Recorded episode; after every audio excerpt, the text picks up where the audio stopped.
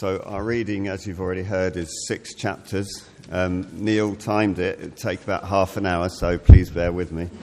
Um, so, obviously, it's going to be excerpts. So, we begin at chapter 5, verse 22 of Exodus. Moses returned to the Lord and said, Why, Lord, have you brought trouble on this people? Is this why you sent me? Ever since I went to Pharaoh to speak in your name, he has brought trouble on this people, and you have not rescued your people at all. Now, moving uh, to number six. So then the Lord said to Moses, Now you will see what I will do to Pharaoh. Because of my mighty hand, he will let them go. Because of my mighty hand, he will drive them out of this country. So this is from chapter 6, verse 6.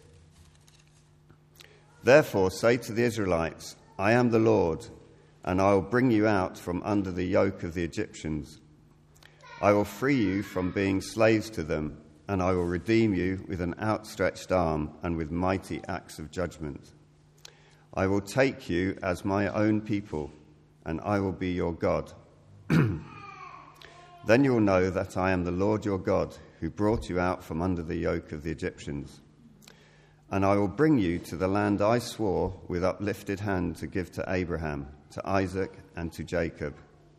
I will give it to you as a possession. I am the Lord. So now moving on to chapter 7. Then the Lord said to Moses, See, I have made you like God to Pharaoh, and your brother Aaron will be your prophet. But I will harden Pharaoh's heart, and though I multiply my signs and wonders in Egypt, he will not listen to you. Then I will lay my hand on Egypt, and with mighty acts of judgment I will bring out my divisions, my people, the Israelites. The Lord said to Moses and Aaron, When Pharaoh says to you, Perform a miracle, then say to Aaron, Take your staff and throw it down before Pharaoh, and it will become a snake. So Moses and Aaron went to Pharaoh and did just as the Lord commanded. Aaron f- threw his staff down in front of Pharaoh and his officials, and it became a snake. Pharaoh then summoned wise men and sorcerers, and the Egyptians' magicians also did the same things by their secret arts. Each one threw down his staff, and it became a snake. But Aaron's staff swallowed up their staffs. Yet Aaron's heart became, uh, Pharaoh's heart became hard, and he would not listen to them, just as the Lord had said. This is verse 14. Then the Lord said, Moses, Pharaoh's heart is unyielding. He refuses to let the people go. Go to Pharaoh in the morning as he goes out to the river Confront him on the bank of the Nile, and take in your hand the staff that was changed into a snake. Then say to him, The Lord, the God of the Hebrews, has sent me to say to you, Let my people go, so that they may worship me in the wilderness. But until now you have not listened. This is what the Lord says By this you will know that I am the Lord. With a staff that is in my hand, I will strike the water of the Nile, and it will be changed into blood. The fish in the Nile will die, and the river will stink. The Egyptians will not be able to drink its water. So, verse 19 The Lord said to Moses, Tell Aaron, take your staff and stretch out your hands over the waters of Egypt, over the streams and canals, over the ponds and all the reservoirs and they will turn to blood. Blood will be everywhere in Egypt, even in the vessels of wood and stone. Moses and Aaron did just as the Lord had commanded. He raised his staff in the presence of Pharaoh and his officials and struck the water of the Nile, and all the water was turned into blood. The fish in the Nile died. The river smelled so bad that the Egyptians could not drink its water. Blood was everywhere in Egypt. But the Egyptians the Egyptian magicians did the same things by their secret arts, and Pharaoh's heart became hard. He would not listen to Moses and Aaron, just as the Lord had said. and that's as far as we go. So thanks be to God for his word.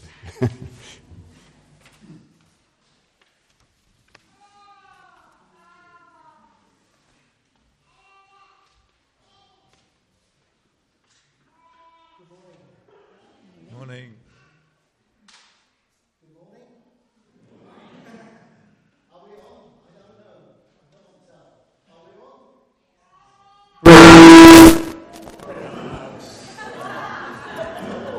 That's the 11th plague. Uh, well, I thought you might need something between a long reading and an even longer talk. So I've asked the musicians whether we can sing the very first part of our song.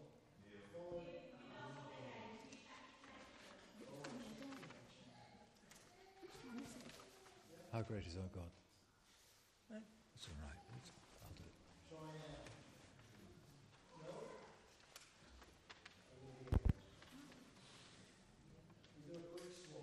We'll do a swap. Could we sing Yeah. How Great is Our God? Would you like to stand while I try and sing, try and do change, and we'll sing these two together?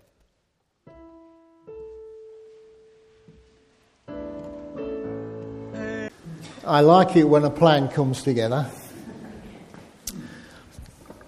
So, as you've been told, um, I'm going to talk to you about chapters 5 through to 10. So, I hope you haven't got your lunch early, because it'll take a while. One of the songs we've sung is Blessed Be Your Name, and that song has a particular poignancy for me. Because one day when I was teaching in my classroom, I got a message to tell me that my father was seriously ill in hospital, and I'd got to get down to Essex as quickly as I could. And on the way down, that song kept coming into my head. As I drove on the road marked with suffering, though there was pain in the offering, blessed be the name of the Lord. Now, sometimes people believe that because they've accepted Jesus Christ, He's going to solve all of their problems. But Jesus never promised that. In fact, He regularly warned people to consider the cost of following Him and pointed out the hardships that they would experience because they were following Him. And sometimes we can look at what's going on in the world or what's going on in our particular lives and wonder, what is God doing? Why is He allowing this to happen? Why isn't He doing something about it? Why isn't He resolving the situation? And in Exodus chapter 5, we have an example of this. Moses' first meeting with Pharaoh didn't go well. Pharaoh, the divine mediator between Egypt's many gods and mankind, Pharaoh, who was responsible for maintaining the God given order of things, this absolute monarch is warned by Moses that if he, Pharaoh, refuses to let the Israelites go, the God of the Hebrews will fall upon them with pestilence. But Pharaoh refused to acknowledge this unknown God. And in his anger, he decided to impart harsher conditions on the Israelite slaves so that they would ignore Moses' words.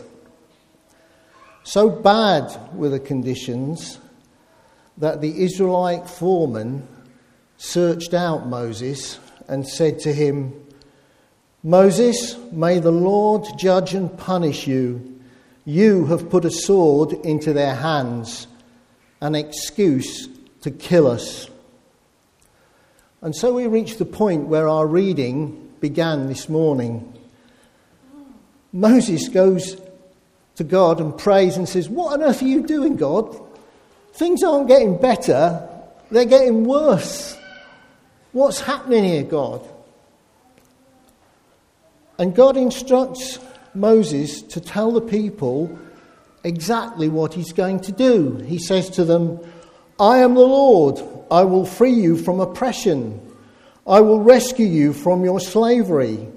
I will redeem you with a powerful arm and great acts of judgment.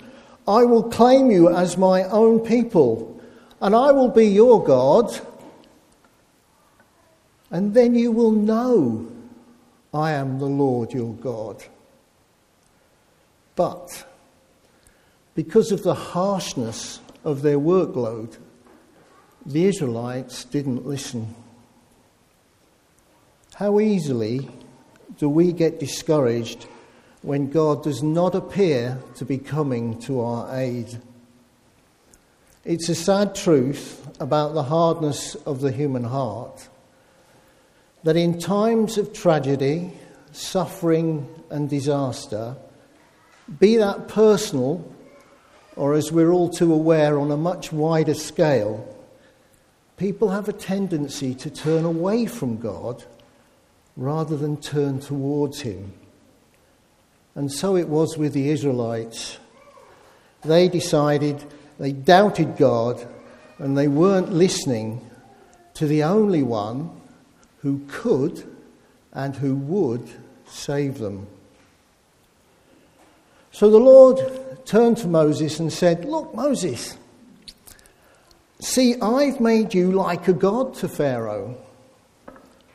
Through Moses, God was going to make it obvious to Pharaoh who he should be listening to. And when God calls us to do something, he will provide us with what we need to complete the task. Now, there's a very interesting thing in chapter 7, verse 3, because God tells Moses, I will harden Pharaoh's heart. And though I multiply my signs and wonders in Egypt, he will not listen to you. People ask, how can a God of love deliberately harden someone's heart? The heart represented a person's essence or their real being. And Pharaoh's would be judged.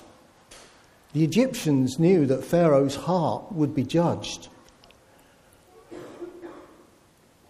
Now it's interesting because in the following chapters of Exodus, there are three different words which have been translated into English, three different Hebrew words which have been translated into English as harden. They are Gasha, which means stubborn, Chazak, which means resolute, and Kabad, which means proud. You see, Pharaoh's weakness was his position and authority as an absolute monarch. Moses relaying God's commands to him would have been affront to Pharaoh. What God could possibly be superior to him? And Pharaoh remained proud of his position. And I don't know if you noticed, but Moses repeatedly makes his demands in public, in a public place, that Pharaoh recognized God's authority. And that would only serve to increase Pharaoh's resolve to maintain his status as a deity. Even though each sign and wonder would be so powerful that Pharaoh ought to realize who he should submit to, Pharaoh's pride and anger would make him stubborn and determined not to do so. You see, God knew exactly how Pharaoh's heart would respond to being confronted with his authority. Ignoring the chances to repent, Pharaoh's obstinate delay would reap a full demonstration of God's power. And the Israelites and the Egyptians would be left in no doubt that God is Lord of all. So God sends Moses and Aaron to Pharaoh again. Now, Pharaoh's convinced that in any show of strength, he had the power to defeat Moses. So he asked them both to perform a miracle. Aaron throws down the staff of God and it becomes a serpent. Now we have to understand what's going on here. It's a bit tricky, but rods and serpents were intimately connected in Egyptian priestly rituals of power. Priests are shown on many pictures in ancient Egyptian memorials carrying staffs in the shape of serpents. And the magicians who turned their staffs into snakes were more than likely some of the chief priests of Egypt. They were highly learned people, masters of their ancient literary traditions and also the rituals of perceived power. And to the watching Egyptians, when the staff of God devoured the magician's staffs, it foretold the destruction of their authority and the absorption of their power. A clear warning to Pharaoh that the God of the Hebrews was going to end up in control. But Pharaoh was unmoved, so God delivered his signs and wonders. The first three signs affect the Israelites as well as the Egyptians. When all the water is turned to blood, they, like the Egyptians, have to dig for water to drink. They had to suffer the frogs in their beds, ovens, and in their cooking bowls. They were infested with gnats and lice and fleas, all whilst continuing to suffer brutal working conditions. How did any of this make sense to them that their God was going to free them? Things seem to be getting worse, not better. When things aren't going well, we cannot always see how God is working to resolve the situation. But you need to know that He is working. When the Nile turned to blood, the river, which formed the basis of daily life and the national economy, was devastated. But more importantly, the priests wouldn't have been able to perform their personal purification rites. Frogs were thought to be sacred and should not be killed. But Pharaoh begged Moses to get rid of them, to ask God to get rid of them. And there were great heaps of dead frogs piled up. And while the magicians had been able to replicate in some form these two wonders, the third wonder defeated them. Why? Because the ancient Greek historian Herodotus informs us that if they were infested with gnats, flies, or lice, they were rendered unclean.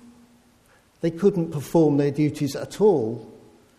The temples wouldn't be opened each day, which was a requirement to keep the cosmos in order. In effect, the gods of Egypt had been completely shut down. And the Israelites would have recognized that the, their God had a greater power than the Egyptians. They would have known what was happening. Egypt's gods were powerless against Yahweh. From now on, God spared the land of Goshen, where the Israelites lived, from the effects of his signs. The Egyptians worship, worship flies. Somehow they thought they brought life from death. So God gave them so many flies it caused chaos. God's power was clearly evident with his ability to infest one area and leave another alone. The same was true with the death of the livestock and the plague of boils.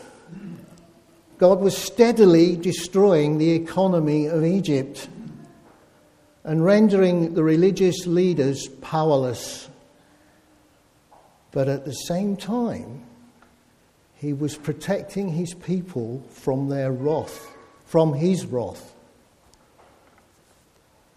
And before the next three signs and wonders, God gave Pharaoh this message By now I could have lifted my hand and struck you and your people with a plague to wipe you off the face of the earth. But I've spared you for a purpose to show you my power and to spread my fame throughout the earth. But you still lord it over my people and refuse to let them go. If you don't, I'll send more plagues on you. Then you will know I am the Lord. There is no one else like me in all the earth. And as an example of God's grace, he also warned Pharaoh to gather whatever crops and cattle remained after the previous events and shelter them from the coming storm of hail and lightning.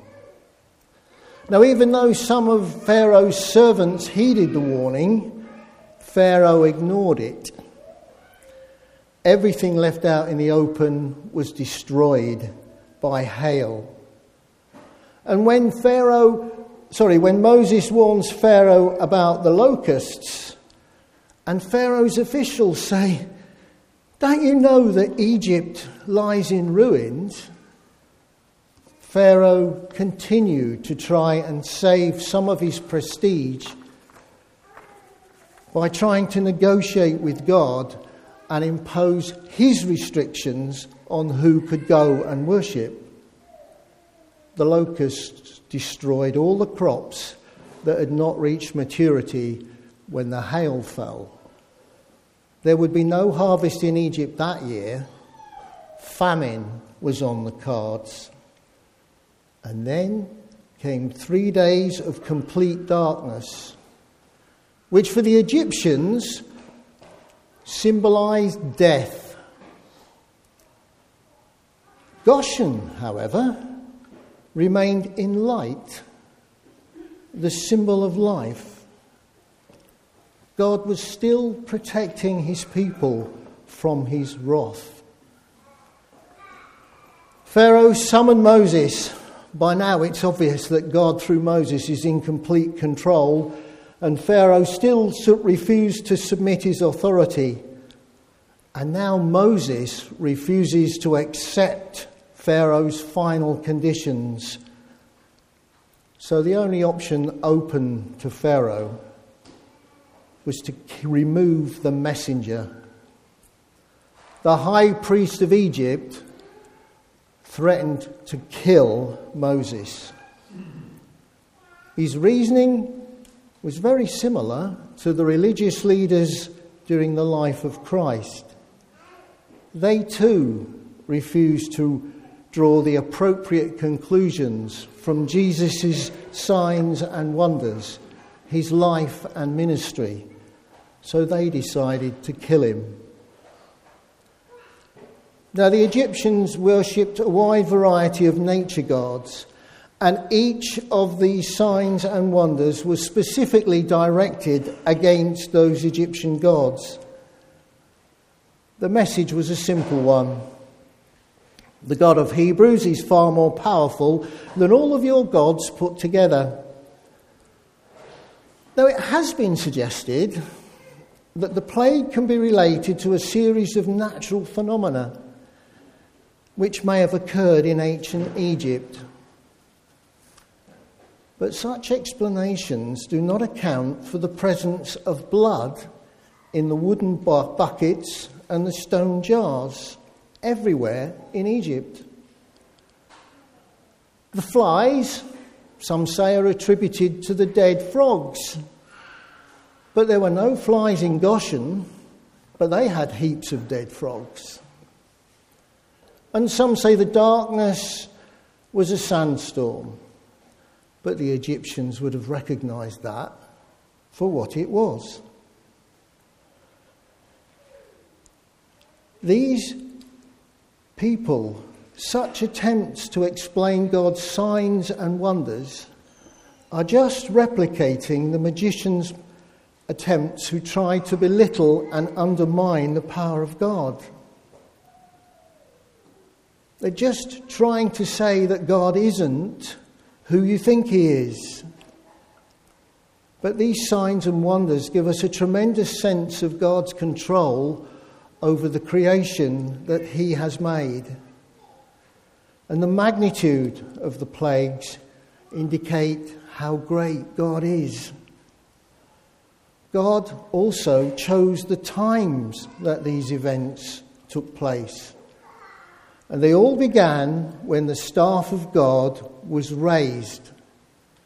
And they stopped when Moses, at Pharaoh's behest, prayed to God for them to end.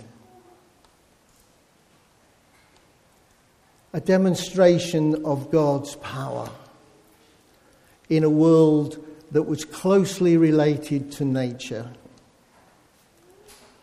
We live in a technological consumer society.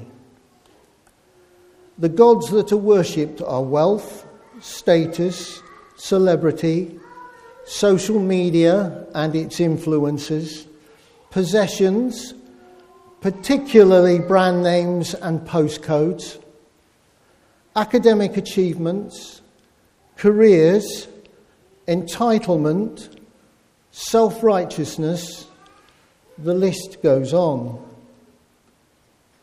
As Christians, which of these gods are we still putting our trust in? What does God have to do to demonstrate the futility of these modern gods against the supreme authority of Jesus Christ and his command to love the Lord your God with all your heart, with all your soul, and with all your mind? and to love your neighbour as yourself. Be warned. The book of Revelations tells us that over half of these signs will occur prior to Christ's second coming.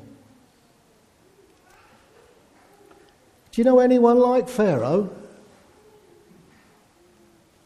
You see, God knows our hearts. When does my pride, when does my fear of losing face, when does my resolve to have things done the way I want, when I want, prevent me from truly trusting God and submitting to His authority? What about you? Sometimes even when we know what following Christ requires us to do, we can be reluctant to comply. Like Pharaoh, we try to put limits on what our following of Christ entails. But God is merciful. He gives us countless chances to repent. 70 times 7, far more than the chances he gave Pharaoh. But be warned. However, like Pharaoh, our hearts will be judged. And in Matthew chapter 7, Jesus says, Not everyone who calls out to me, Lord, Lord, will enter the kingdom of heaven. Only those who actually do the will of my Father in heaven will enter. The Israelites were going to have to do something next that demonstrated their absolute trust in God before he carried out his next wonder, which would conclusively show that He has absolute control over life and death. Now, as Christians, we have something better than the staff of God with us. We have the Holy Spirit living in us. And we need to trust that He will find a way for us, even in our darkest moments. God will be working, and His Holy Spirit will give us the strength to overcome those situations. Why? Because we have a great God. How great is our God, whose name should be blessed in all circumstances. For through his Son Jesus Christ, he has made a way for us to be redeemed. Will you heed his warnings? Will you follow Christ? I'll end in a prayer. Heavenly Father, soften our hearts, Lord, we pray. Help us to know you more clearly, love you more dearly, and follow you more nearly. In Jesus' name, Amen.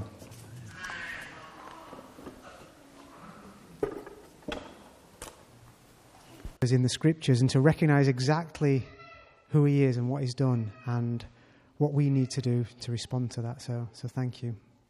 We're going to uh, sing again. We're going to stand if we're able to sing Waymaker, which describes this God as the Waymaker, miracle worker, promise keeper, and light in the darkness. So let's sing together. Stand if we're able. Thank you.